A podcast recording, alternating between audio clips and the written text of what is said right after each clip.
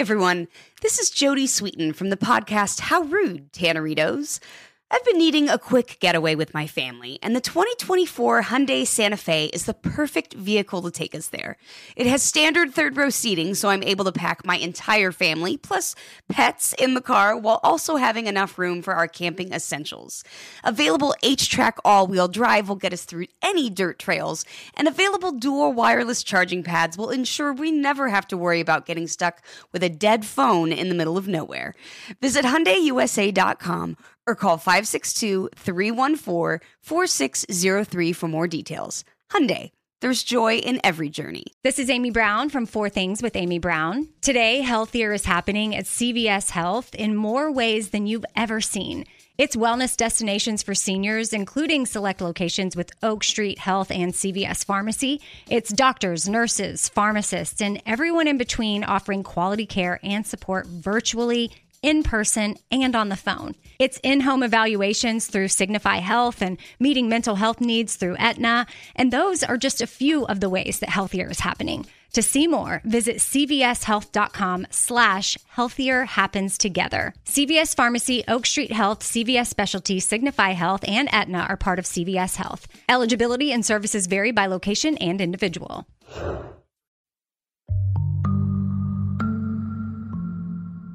Hey, fellow travelers, I'm Lori Gottlieb. I'm the author of Maybe You Should Talk to Someone, and I write the Dear Therapist column for The Atlantic. And I'm Guy Winch. I wrote Emotional First Aid, and I write the Dear Guy column for TED. And this is Dear Therapists.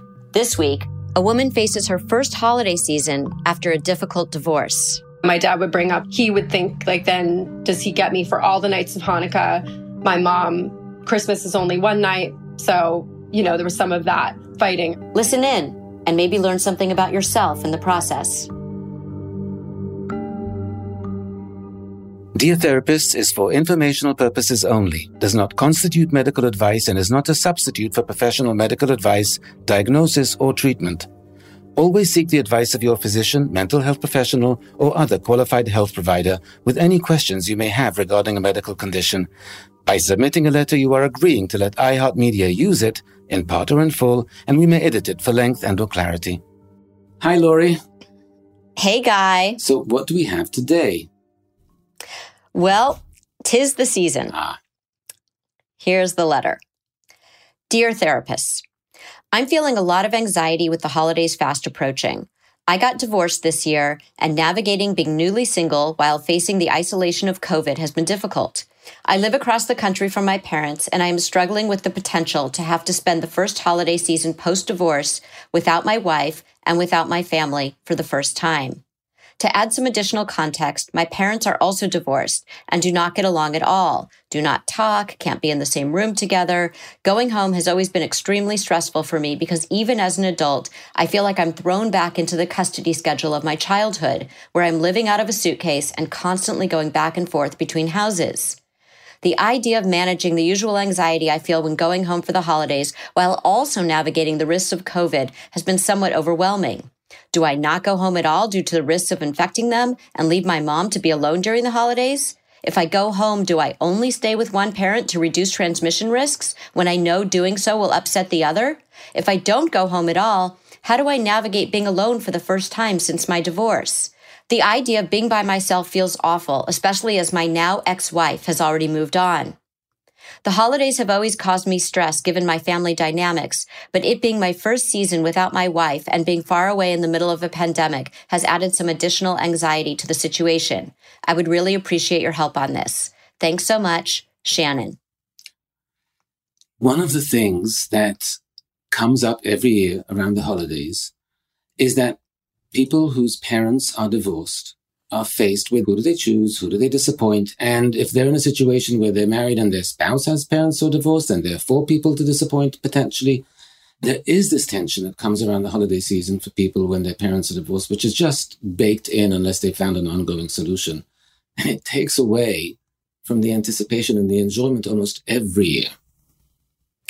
You're right. And it also brings up this memory of having to deal with that tension as a child. A lot of the time, you feel as a child like you're stuck in this place that some of your friends don't have to deal with where you know that you're going to be splitting the holidays. It's not that much fun because there's maybe tension between the parents. You're missing the other parent if you're at one parent's. It just feels different and it takes some getting used to. And then when you have to face it as an adult, sometimes it brings back a lot of those memories. And the other thing that happens is that I always ask people, what are you anticipating? What's your expectation? And invariably, what they anticipate or expect is three or four levels above what the reality was for the past 10 years. I think one of the things that's important for her to realize is that even though she has a specific experience of growing up in a divorced household, most people experience stress during the holidays, even if they get along with their families. We have this idea of what the holidays are supposed to be like. I think that most people imagine that everybody else is having this picture perfect holiday season and they're not. And so I think it's really helpful for people to understand the reality better so that they can have a good time knowing that they aren't having a vastly different experience from the rest of the world. Yeah, let's just tell people that the holiday season and especially the aftermath, this is the busiest time of year for us therapists. That's right. and for good reason. yes, exactly. So let's talk to her. You're listening to Dear Therapists from iHeartRadio. We'll be back after a quick break. This show is sponsored by BetterHelp.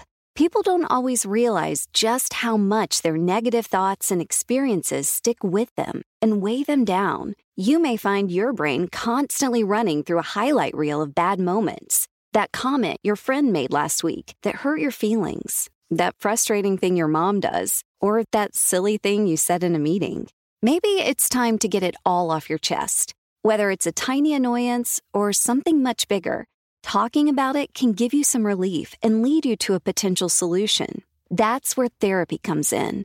It's a safe space to share whatever's weighing you down and learn to process it so your internal highlight reel can focus on the good stuff. And BetterHelp offers affordable online therapy on a schedule that works for you. Connect with a licensed therapist by text, phone, or video call. Start the process in minutes and switch therapist anytime. Let it out with BetterHelp. Visit betterhelp.com slash deartherapist today to get 10% off your first month. That's betterhelp, H-E-L-P dot com slash deartherapists. Trinity School of Natural Health can help you be part of the fast growing health and wellness industry. With an education that empowers communities, Trinity grads can change lives by applying natural health principles and techniques in holistic practices or stores selling nourishing health products. Offering 19 online programs that fit your busy schedule, you'll get training to help turn your passion into a career.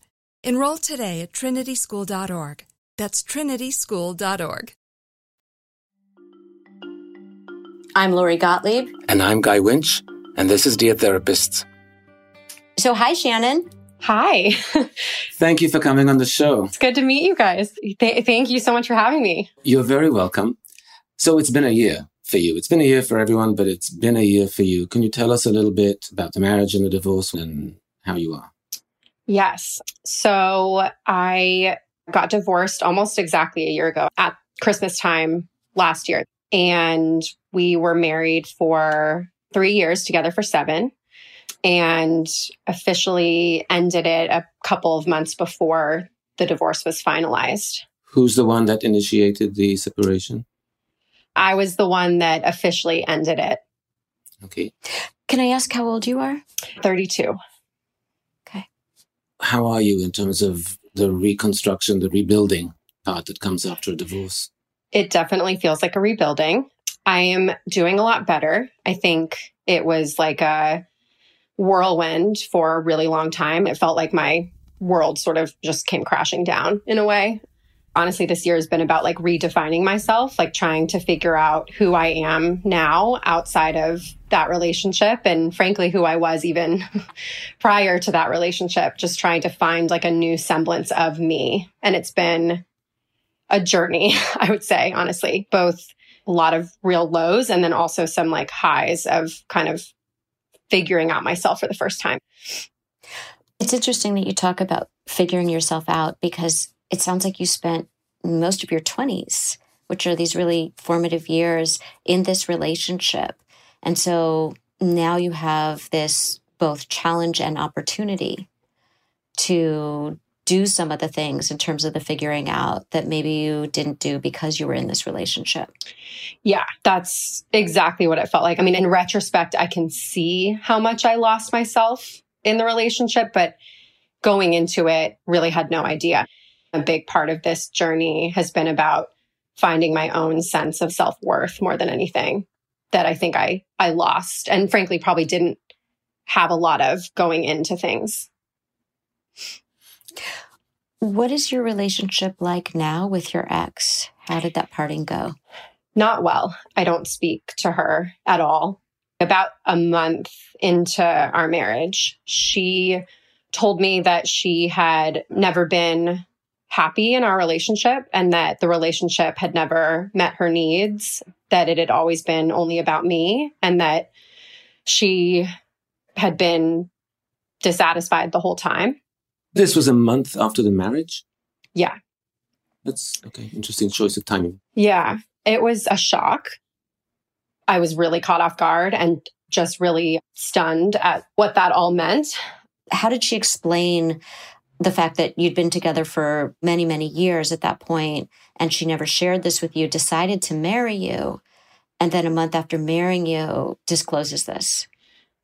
Yeah, I think that was why it was so jarring was that there wasn't really like an explanation. It was, well, I guess the explanation was like she was tired of not putting her needs first and she should have done that before and didn't. And that now I need to meet her needs and I need to prove to her that I can because she would say to me that she doesn't think that I have the ability to meet her needs, that I'm not capable of doing that.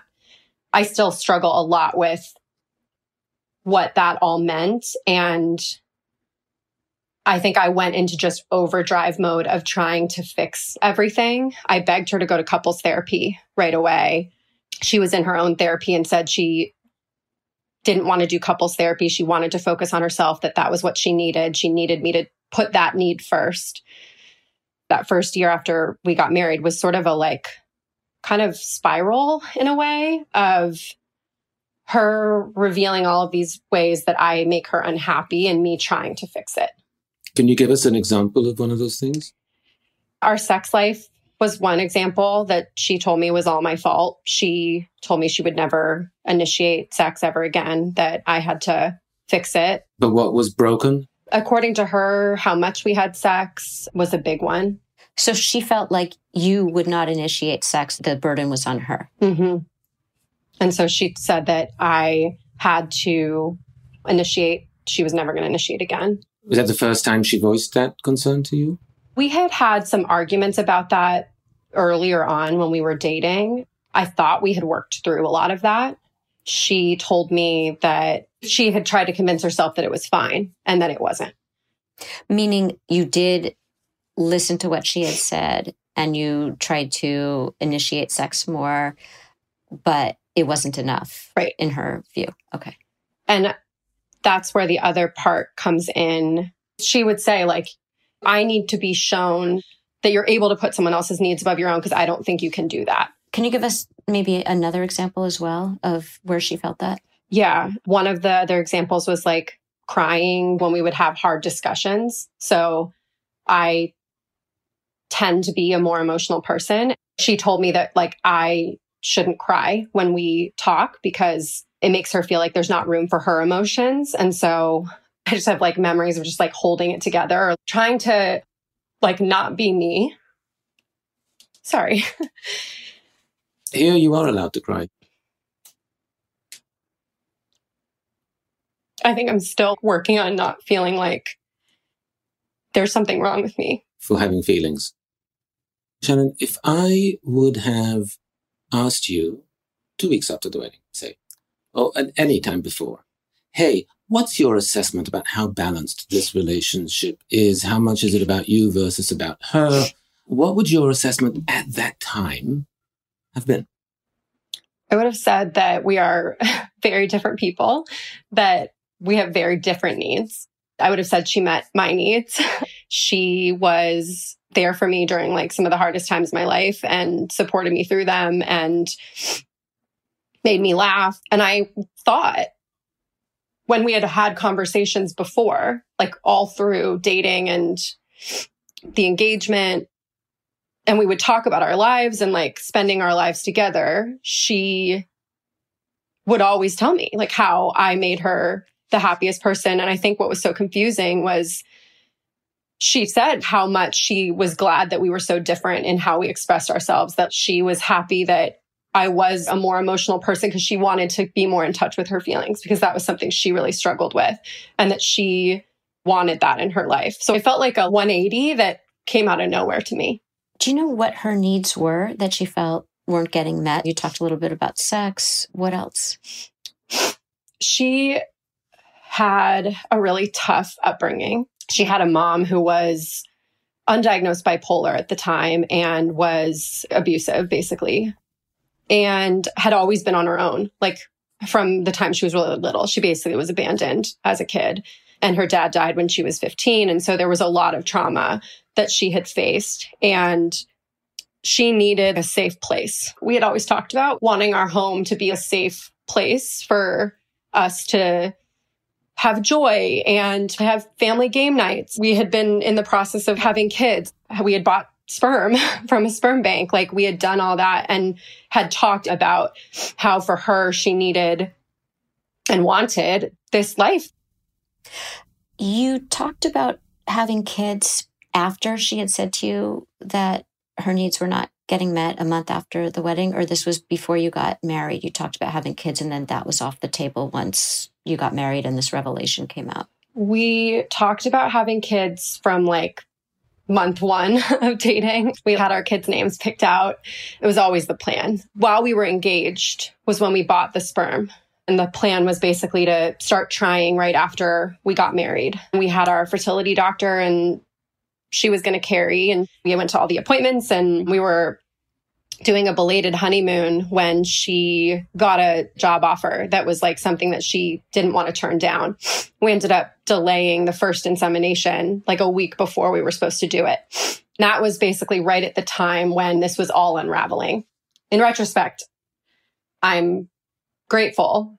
I think I was just like so desperate to fix, to not be in the place we were in that I was like willing to keep going, I guess. So for a year, you were making efforts to do everything you can to accommodate her needs. Two years after that, you were still together. You just kept that up, or, or did something change? It got worse. In addition to like all these other areas of her needs not being met, she said that we needed to explore opening up the relationship so she could sleep with other people. So there, there was this conversation about initiating sex, but were you not having as much sex as she wanted? Was that also part of it? Mm-hmm. And was that because you have different needs around that, or because there was so much difficulty in the relationship, you were not feeling like you wanted to have sex, or are you generally somebody who was not as interested in the frequency of sex that she wanted? I think it's a hard question because I, the time, probably would have said that there was something wrong with me for not wanting to have sex as much as I didn't want to have sex. I think in retrospect, I now realize that I was feeling really unsafe. Help me understand, unless I'm missing something, you weren't feeling unsafe in the beginning of the relationship. Not at all. So, in general, she wanted to have sex more frequently than you did. That's right. Okay. And then it just wasn't addressed? I think it was basically, yeah, not addressed to her satisfaction. I didn't realize that until she brought it up after we got married. Okay, so she wanted to open up the relationship. You did not. Well, when we were dating, she had said that this was something that eventually she'd want to explore. And I said okay to that or when we were dating, but that it was sort of in the future. But was it okay for you? I think I convinced myself that it was okay with me because that was what she wanted. It's an interesting response from the person who supposedly doesn't meet her needs and only makes it about you. Yeah. That's you actually doing the opposite, meeting her needs and dismissing you. Yeah. in retrospect, I can see that I wasn't deep down in touch with my own needs about this because I would cry every time we talk about it. it was not something that I was comfortable with. I convinced myself that I was fine with it until she kissed someone for the first time. And I had like a really emotional reaction to it. How did you hear about that? She told me. But There were rules around opening up the relationship, and that was that you would tell each other that you had seen someone else, or you would tell the details like we had sex or we kissed. What were the rules around this? The rules that we had said were basically like it wouldn't be something that would be a long, ongoing relationship, that it couldn't be somebody who she had any emotional connection with, and that I had to know that it was happening. We said that we would kind of determine how much I wanted to know. I'm sorry, this was set up in that one sided way that this is mostly something she'd be doing and you'll be tolerating? Yeah. I was operating with a lot of abandonment prevention strategies. I can see that now, but at the time I was so desperate to just save the marriage that I convinced myself that it was okay. And I really believed it. I really believed it was okay until she kissed someone. And when she kissed someone, it was almost like my body couldn't hold it together anymore. Like, oh, wait, you're not okay with this. And so we had a conversation where I said, I'm having a hard time with this. And she said she didn't care, that she was going to keep going. But at the time she was doing this, she also started to become cruel to me. She would just berate me for a lot of things about myself and so I was living in this place where nobody in my friends or family knew what was going on, but she was pursuing other people and yelling at me at home. And I felt really alone. Why did nobody in your circle of friends and family know what was going on? We were like the golden couple. We had this huge group of friends and family. I mean, and so that fall, I started to talk to my friends and she got really, really angry at me. but became a really big issue. Her yelling at me for like telling my friends what was going on. Did you stop telling them then? no? I didn't stop telling them. I was really careful about what I said. So a lot of them didn't know the like extent of it until it got further along. And I feel grateful like every day for my friends because they kept pushing me to like speak more and be more honest about what was happening because that was what ultimately let me realize it wasn't okay what was going on. When she would tell me that it was all my fault or that I was weak or that I was like selfish or that I was abandoning her, all these things, I believed them. It took talking to other people for me to start to consider that that wasn't true and that I didn't have to stay, that I like wasn't stuck. But that took a really long time. You know, Shannon, you wrote us about the holidays and the way people think about the holidays is influenced heavily by what they've experienced before and what they might be experiencing at the time, as opposed to the holiday itself. And you are not even a year out from the end of a long relationship when it's your entire 20s. It's a long time. And it ended right around the holidays last year. So there's that. And you're grieving and you're also processing and going through some post trauma work.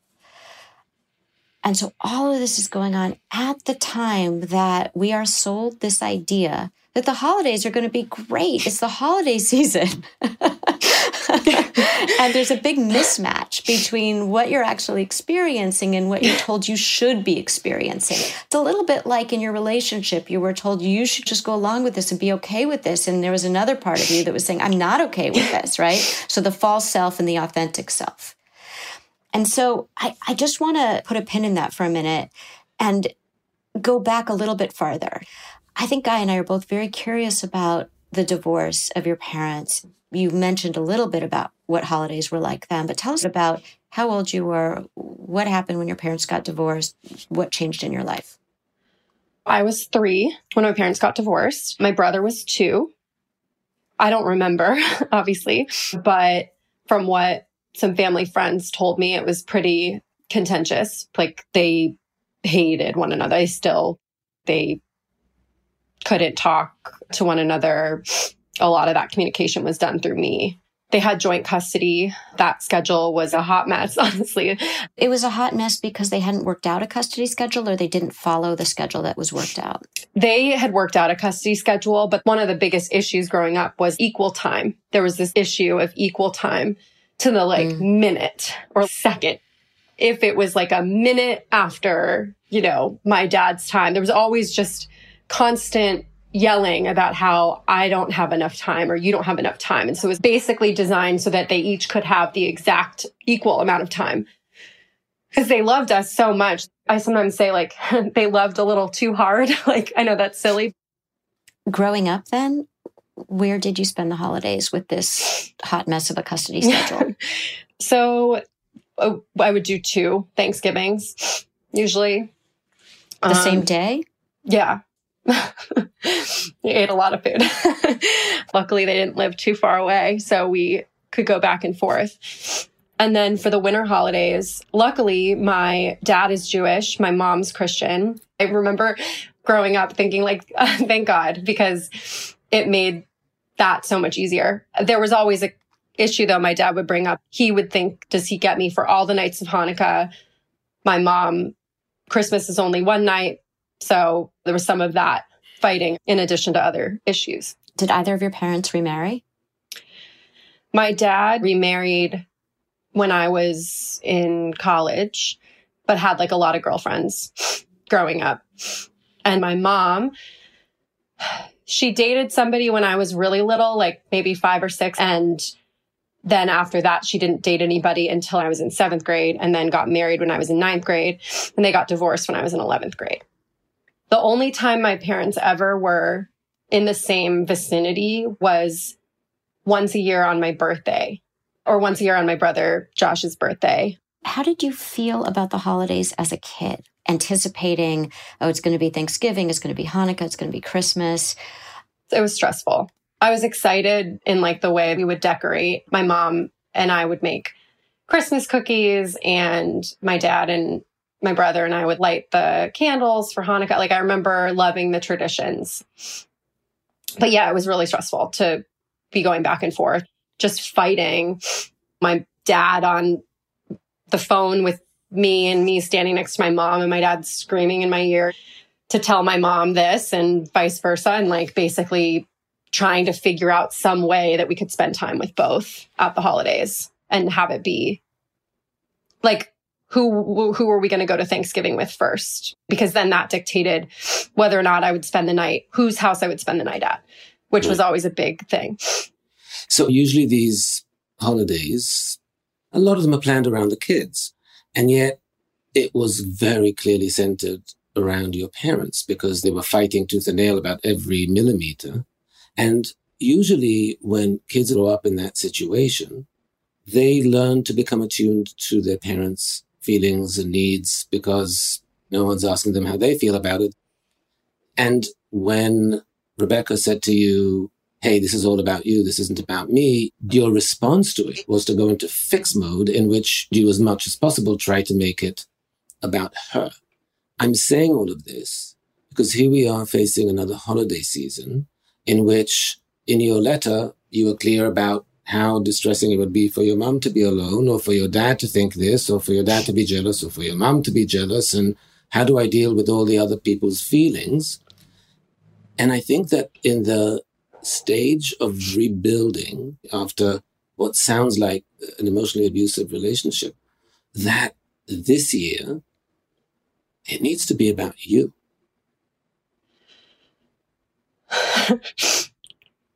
I don't even know what that means.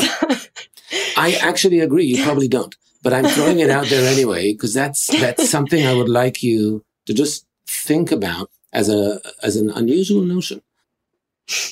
That's probably what my friends would say and my therapist. Sometimes when kids grow up and they're very aware of their parents' needs in a way that maybe isn't age appropriate because they're so young, two things happen. On the one hand, kids feel like I have to look out for other people's needs, and I don't know how to even know what my needs are. But what they do on the other hand is they feel so desperate to get their needs met because they haven't in certain ways that sometimes they're not aware of the ways in which they are asking other people to meet their needs. And we do tend to regress during the holidays. You know, we go home and all of a sudden we feel 16 again and we don't know why. Like that remark that mom made or that thing that your sibling did or whatever. All of a sudden you just go straight back to that knee jerk reaction you would have had yep. when you were younger. Yep. and so we want you to be really thoughtful before the holidays this year about what would it look like to be an adult in your early 30s who can sit with the fact that you're not quite sure what your needs are, but you're going to make your best guess because you're going to reflect on it, not make an impulsive decision, and take the time to sort through what it is that you want. In your letter, you throw out all these options, but I think you actually know what you want to do, but you're almost asking for permission. Is it okay if I meet my own needs this unusually stressful holiday season where there's COVID to consider. There's the end of a marriage that was traumatic. And then there's the history that I have with my family around the holidays where it's stressful.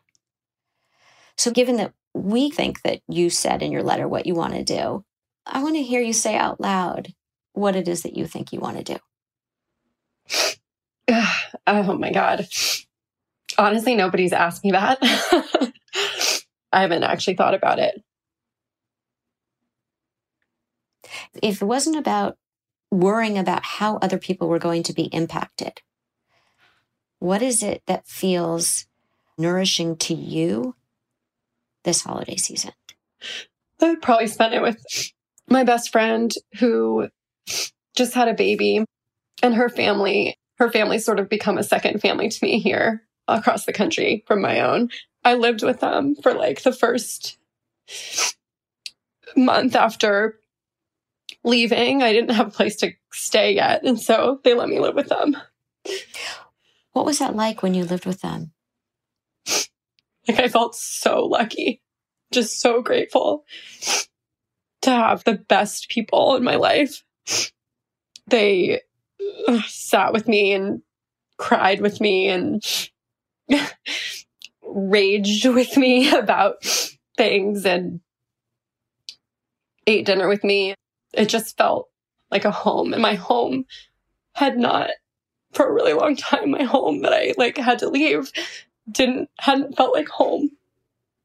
A general tip you can use, and maybe others can use as well, is when you are unsure of what you will need or what you want, but you have good friends ask yourself what your friends would say that you needed or wanted. It's not going to be the entire answer, but it's a good place to start.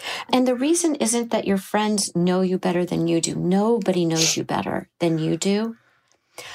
But we know that your friends are more compassionate toward you than you are at this moment. When you learn to be more self compassionate, your internal compass is going to be a lot more accurate. And also, the friends don't have the wait, but how will mom feel? Wait, but what will dad say? They don't have that thing blocking you. So the minute you have a thought, it gets blocked. These friends, how many of them are there that you would say are really close? So many. I feel like they've saved my life, honestly, coming out of that relationship. I have probably, I don't know, 10 people here who would drop anything, did drop anything, help me move out of my house. Literally one for every night of Hanukkah with a spare. So you you have enough friends to see you through the holiday if that's what you're going to decide to do. Yeah. We want to hear in your words. This isn't necessarily what you're going to do, just to take the pressure off of yourself. we just want to get you in touch with what your needs are. If you picture yourself during the holidays and you use the word safe before, and you feel safe and you feel loved, and you use the word home, and you feel like this feels like the kind of home that I want to create for myself. What would you do this holiday season? Where would you spend it? With whom would you spend it?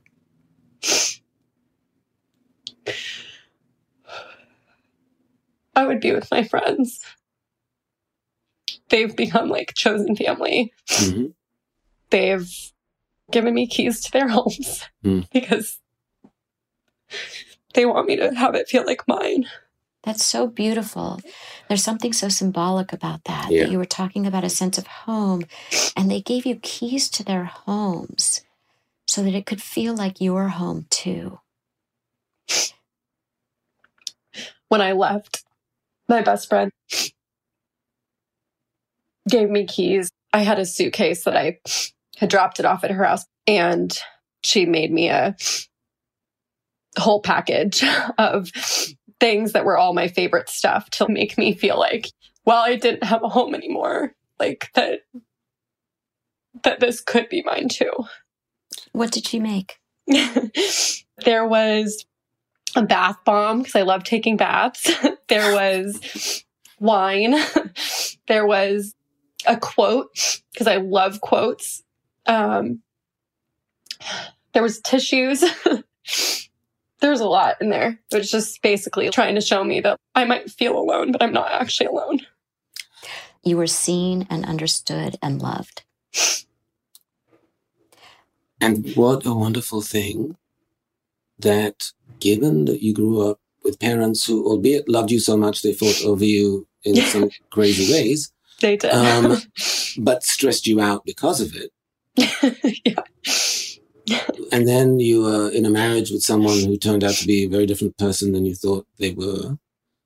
And yet you gather around you Yeah. these ridiculously loyal, good friends. I mean, that care package was on point. Um, get in the bath, have a glass of wine, think of the quote, exactly right. and here's some tissues for when you cry. Um, so, I mean, it was very well done. Shannon, did Rebecca ever do things like that for you in your relationship? early on, she was really amazing at like showing me love and care. There was a lot of big gestures. I felt really loved and cared for. But afterwards, the thing that came to my mind just now was my birthday that year. She didn't even talk to me. In the early part, before that one month after the wedding talk, would you do things like that, gestures like that for her as well? Yeah. For her 30th birthday, I wanted her to see how loved she was. And I got all of the people in her life to send birthday messages. And then I did like a scavenger hunt 30 things for your 30th birthday throughout the day. And it ended with giving her the book. Did she enjoy that? Was she moved by that? She loved it. That's why it was such a blind sight for her to come and say, Yeah. You don't do anything for me. Because here's just Yeah. one example. That is the voice that's in my head constantly still. is like, am I crazy? I want to give this a little bit more nuance, which is that there are probably ways that you did not meet her needs. Yeah, agreed. And and that's a real learning experience. The issue isn't whether you met her needs. The issue is what happened between the two of you when this finally got discussed. Hmm. And it seemed like there wasn't a conversation around this Yeah. that would make it about the two of you as a couple. I've been feeling this way for a long time. I know that you do some nice things for me, but in general, I'm feeling neglected, and here's why. And can we talk about this? And even not agreeing to go to couples therapy.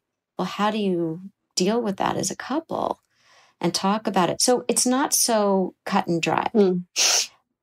And, Yeah. and I think that's going to be more helpful for you to be able to really examine well, what are the ways where there was truth to what she said? Yeah. So I'm not debating necessarily the truth of what she said. because she felt that. What was traumatic about it was the way it was handled and the way that there was no real viable way to repair this, where the two of you were working together as a team in open dialogue around this. I think that resonates a lot with me because I would say that a lot, especially as my friends were telling me this isn't okay.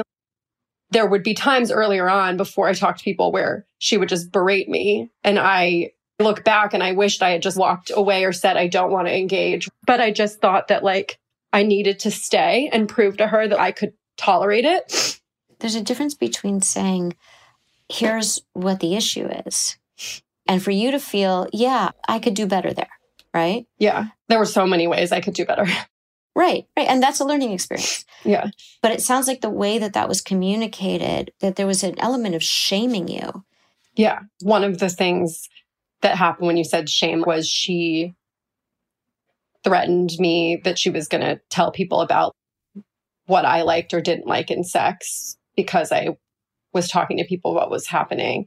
I want to point out, Shannon, I think it's a little worse than what you're presenting because really the subtext of what happened a month after the wedding was she comes to you and she says, you have failed me so drastically that I am now revoking every right you have in this marriage.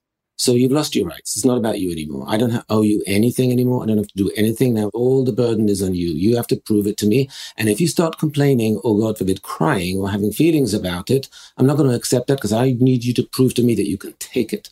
So not only I'm going to be horribly emotionally abusive to you from now on, you don't get to have a reaction because that will be a failure.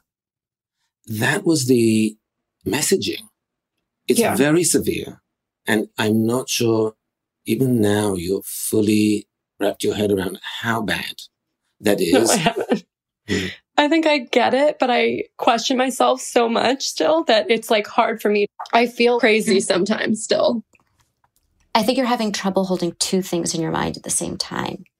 One is that there maybe were things that you could have done differently and you weren't aware of them and that was part of the learning and the growth. The other thing is that you weren't given the environment in which you could have done something productive about it. And so when you say, well, I think I'm crazy or I don't know who's at fault, you both did things in the relationship. But I think ultimately what you're left with is this obsessive rumination around, am I bad? Yeah. Because she made you feel so bad all the time about who you are as a person. That's where the shame is. Shame is, I am bad. I am selfish. I'm not capable. I'm not strong enough. That was the message. You are in a recovery process after being in an abusive situation, and it takes time to recover because you will feel guilty when you start thinking about what your needs are. Is this reasonable that I want to spend Christmas with my friends? Is it reasonable that I feel this way? Am I allowed to cry now? Is that okay? Um, you know, all of that, it takes time.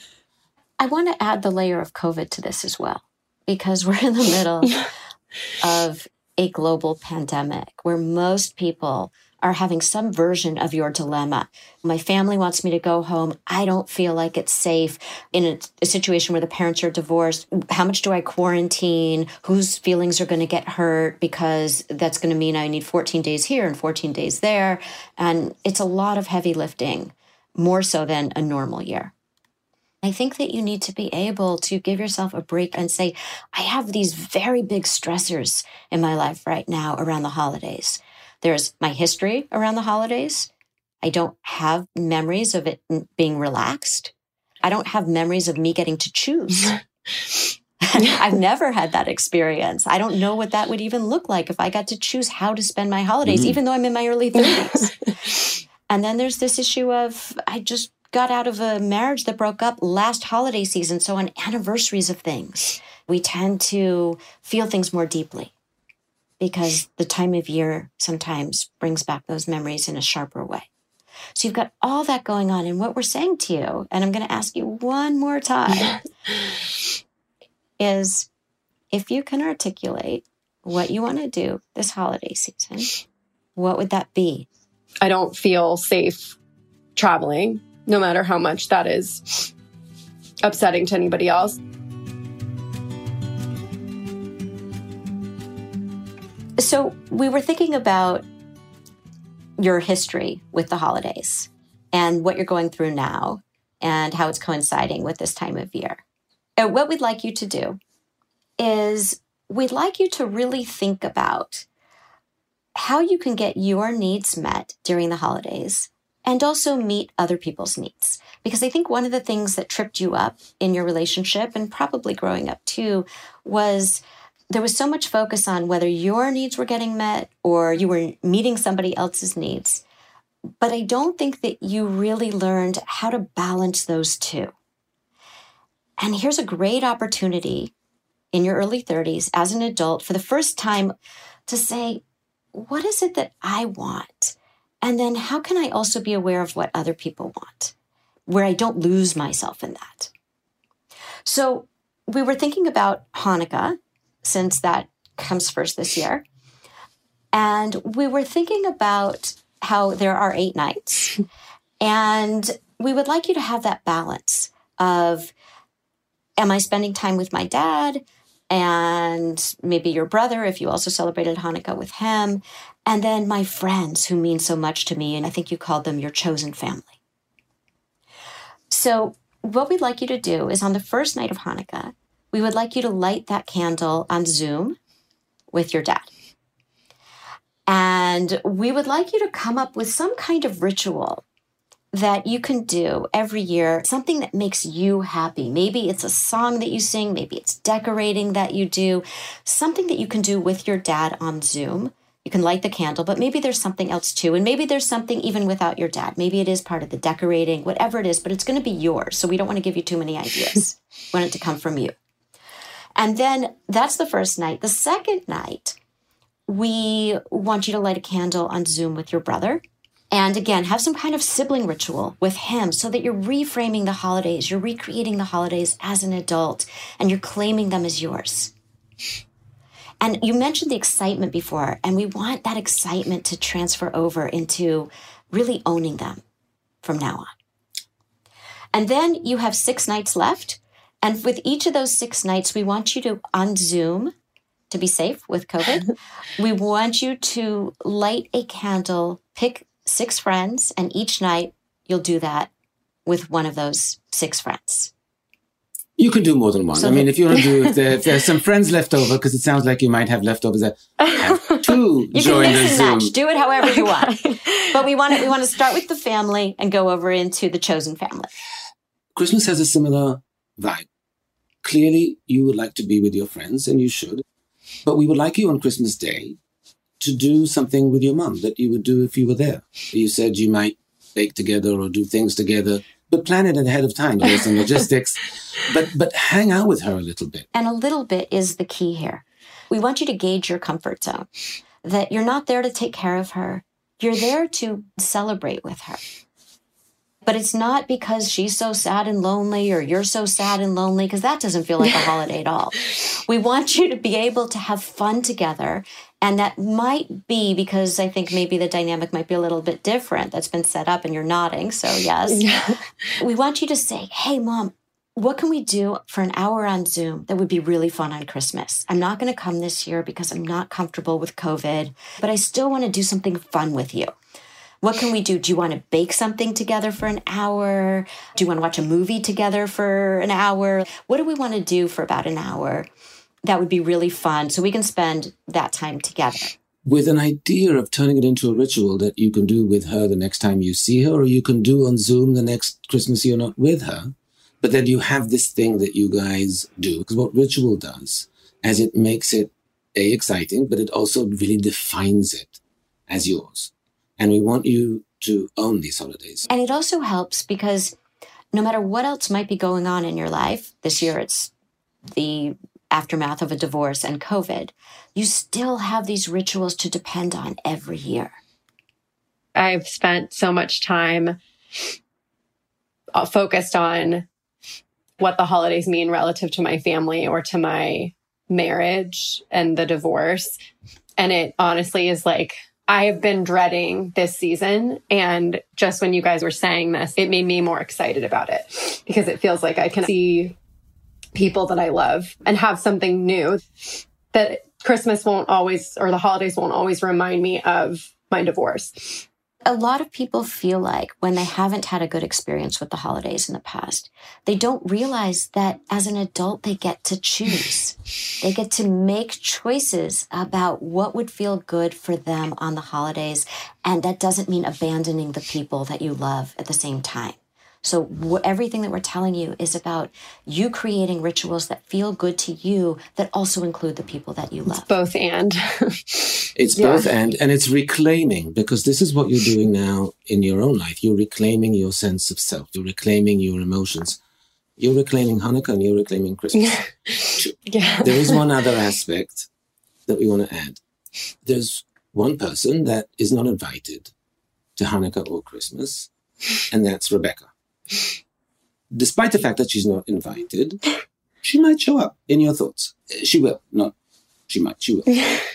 Here's what we know when you ruminate about something, and this would be a rumination if she pops into your thoughts, is that if you spend two or three minutes at most focused cognitively, but concentrated on another task, it kind of resets mm. the brain in a way that then when you go back, you don't have that intrusive thought of Rebecca and the kinds of tasks that work are ones that require concentration, memory tasks like, can I name the list of songs in a playlist or do I remember the order of pictures on your wall? Stuff like that. Just it requires concentration for two or three minutes. It can be a crossword, but two or three minutes is enough to get that impulse out. And so if Rebecca comes uninvited, just refocus on the people who are invited for Hanukkah and for Christmas. We want you to not talk about her to the people you're around. It's a vacation for you. It's a vacation for them. It is a refocusing on the holidays and what that season has to bring. And this is different from Rebecca saying, don't feel your feelings. You're not allowed to have your feelings. What we're saying to you is, we want you to give yourself the gift of a break from Rebecca on these holidays. And we understand that Rebecca will show up but we want you to make sure that you keep giving yourself that gift of, wait a minute, I am here with these people that I love who love me. This feels really good. I don't want to ruin it for myself. Yeah. How does that all sound to you? It sounds great. all right. Well, we look forward to hearing back from you.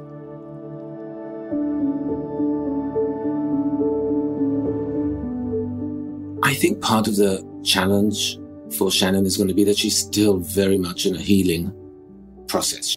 And in that sense, it's such an opportunity because taking control and creating this reality of a holiday in a way that suits her could be therapeutic in a more general way than just the holiday can really help her start to get in touch with her needs, her priorities, and having this balance of taking care of other people's needs while not losing sight of her.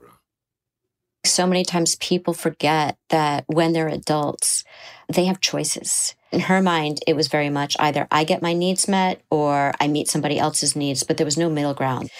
And I think that this will help her to rebalance that. And it's really good practice for her for whatever happens in her next relationship. And it's also really good practice for her for the holidays going forward, no matter what situation she's in. Absolutely.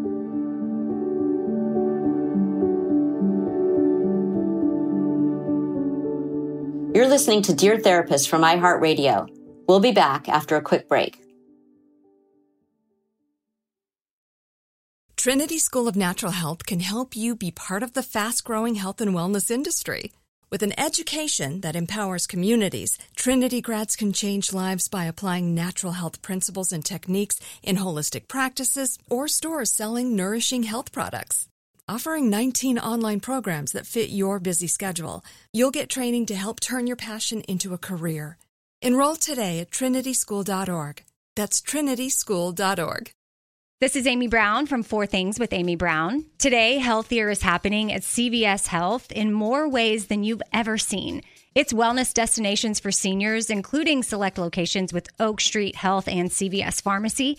It's doctors, nurses, pharmacists, and everyone in between offering quality care and support virtually in person and on the phone. It's in home evaluations through Signify Health and meeting mental health needs through Aetna. And those are just a few of the ways that healthier is happening. To see more, visit cvshealth.com slash healthier happens together. CVS Pharmacy, Oak Street Health, CVS Specialty, Signify Health, and Aetna are part of CVS Health. Eligibility and services vary by location and individual.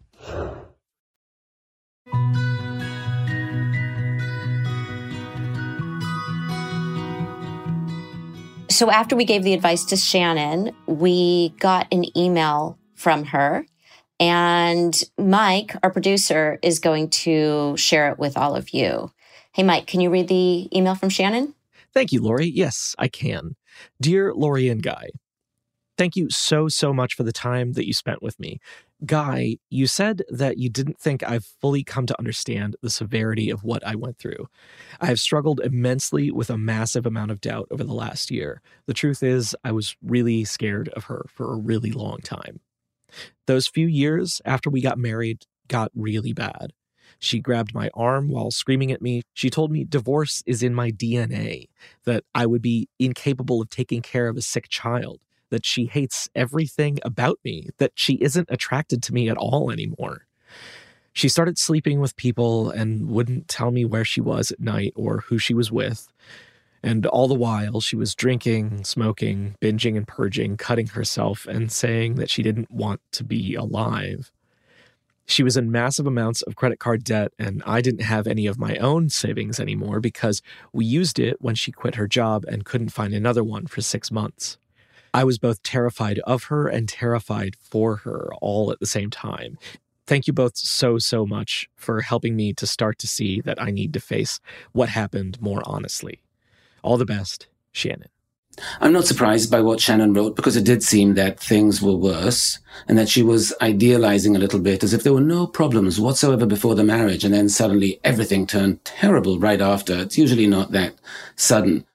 Yeah, and I think it's common when people start to really face the reality of how challenging a relationship was that because they're still grieving there is still a loss for them that they're not really ready to look at how bad it was because they think well why would i have stayed that long 7 years right. and so i think there's some shame sometimes in really mm-hmm. reckoning mm-hmm. with wow what was i doing in this relationship for so long and that's some work that i think she's going to have to do but let's hear what she had to say Yes, that's going to be very interesting now to hear her voicemail. Hey, Lori and Guy, I'm just calling to give you a quick update. I have been working really hard to set up all of my rituals, and it's actually been really fun. I set up for Hanukkah Zoom calls with all of my family and friends, my dad the first night, my brother the second night, and then a lot of my friends, everybody wanted to join. So, doing a lot of Zoom calls the other nights of Hanukkah. And as part of that, and building a new ritual for myself, I'm actually, because of how much I love to host people, I'm going to host a virtual holiday party where I'm sending out in advance little care packages to all of my people. And then we're going to actually do some fun activities together over Zoom. And in hopes that when we are after this COVID time period, we'll be able to do it all together in person every year my mom and I are going to be baking Christmas cookies together on Christmas Day, like we usually do. And she was totally understanding and very supportive of me not coming because of COVID this year. So I'm excited about that. And then I've been working really hard to disinvite my ex from my mind and give myself, like you said, the gift of emotional space. It's been really challenging, but really good. I think it's made me realize how much those thoughts have really wormed their way into my brain and how much I have power to actually focus on something else and, like you said, reset my brain. I also just want to say how grateful I feel because I think you made me realize how much I need to confront very honestly my experience and what I went through. I think I've been really hesitant to confront the painful parts of the abuse that happened in the marriage. And it's made me really committed in therapy in particular to going deeper into that and really processing what happened so that I can move forward. And really, more importantly, also what it was that made me stay for so long and how I can build a stronger sense of myself so that um, I can focus on my needs in future relationships and not lose them to others. So thank you so much. I'm so excited, not just for the holidays, but honestly for just living a healthier life that is much more aligned to what I need and at the same time being able to bring all of my people into that in the future. So thank you again and happy holidays. So often people like Shannon who are going through something really difficult, like this very difficult divorce, dread the holidays. And what I loved about what happened with her was that I heard so much joy and excitement and relief and looking forward to the future in her voice. So she went from, this is going to be horrible. I grew up with divorced parents. The holidays were always very stressful. Now I'm going through my own divorce. It's very sad. I'm grieving. And instead, she ended up with, I'm having the most connected holiday season on my terms that I've ever had in my entire life. I completely agree. The joy in her voice was so pronounced, it warmed my heart. And such a switch from how she was thinking about these holidays to how she's thinking about them now. Truly 180 degree switch of empowerment, of taking control, of being proactive, of doing it her way in a way that will make her happy. And the only lament I have is that there are eight days of Hanukkah, there are 12 days of Christmas. She's organized so much, she probably needs a few more days because those might not be enough. But that's a good problem to have. I really like too that she has come to a place where she said, wait, I have to do some work on myself and I need to focus on that so that I can have different kinds of relationships going forward. Because that is a really important piece of this too. And I think that sense of being trapped, being trapped as a child between the two houses, being trapped in this relationship. That was a, a, perception that she had as an adult that wasn't true. She could have left any time. And I think she felt trapped around the holidays too. And now I'm going to have this horrible holiday season. And then once we had this conversation with her, she started to realize maybe I'm not as trapped as I think I am. And she sprung herself from jail. And so she's doing this reckoning with herself. And I think the holidays bring up a lot of reckoning for lots of people. But I think it can be a really positive reckoning, like it was for Shannon. And I hope that people listening to this will be able to take something from it so that they can do something similar to what Shannon did. She very clearly is setting up rituals. And she used that word, and that's what makes a holiday feel like a holiday, the rituals. And that's something we can all do at any point on any holiday. Add in a ritual that's meaningful to us that we would really enjoy continuing going forward. And they weren't just rituals, but they were rituals of connection. When people really put in the work to figure out what those will be, they find that they can create those in their own lives too.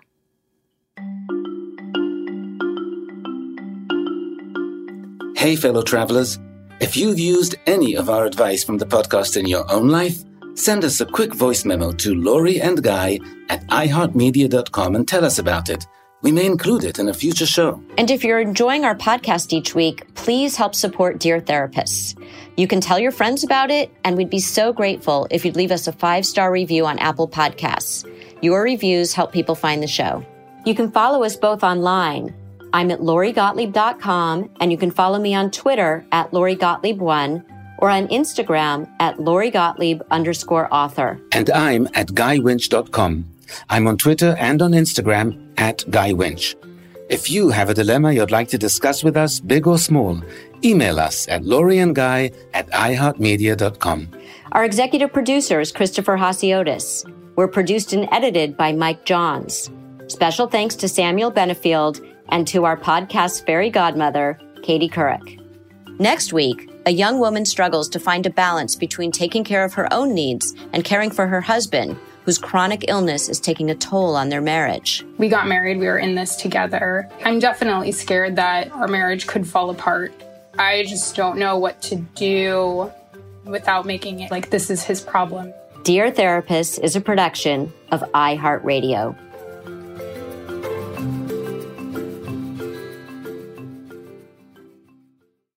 This show is sponsored by BetterHelp. It's a simple truth.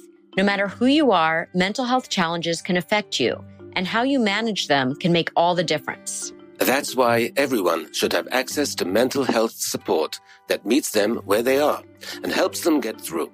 BetterHelp provides online therapy on your schedule. It's flexible, simple to use, and more affordable than in person therapy. Connect with a licensed therapist selected just for you. Learn more at betterhelp.com. That's better, H E L P.com.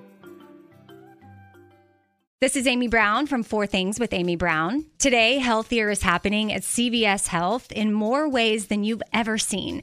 It's wellness destinations for seniors, including select locations with Oak Street Health and CVS Pharmacy. It's doctors, nurses, pharmacists, and everyone in between offering quality care and support virtually, in person, and on the phone. It's in home evaluations through Signify Health and meeting mental health needs through Aetna. And those are just a few of the ways that healthier is happening. To see more, visit cvshealth.com slash healthier happens together. CVS Pharmacy, Oak Street Health, CVS Specialty, Signify Health, and Aetna are part of CVS Health. Eligibility and services vary by location and individual.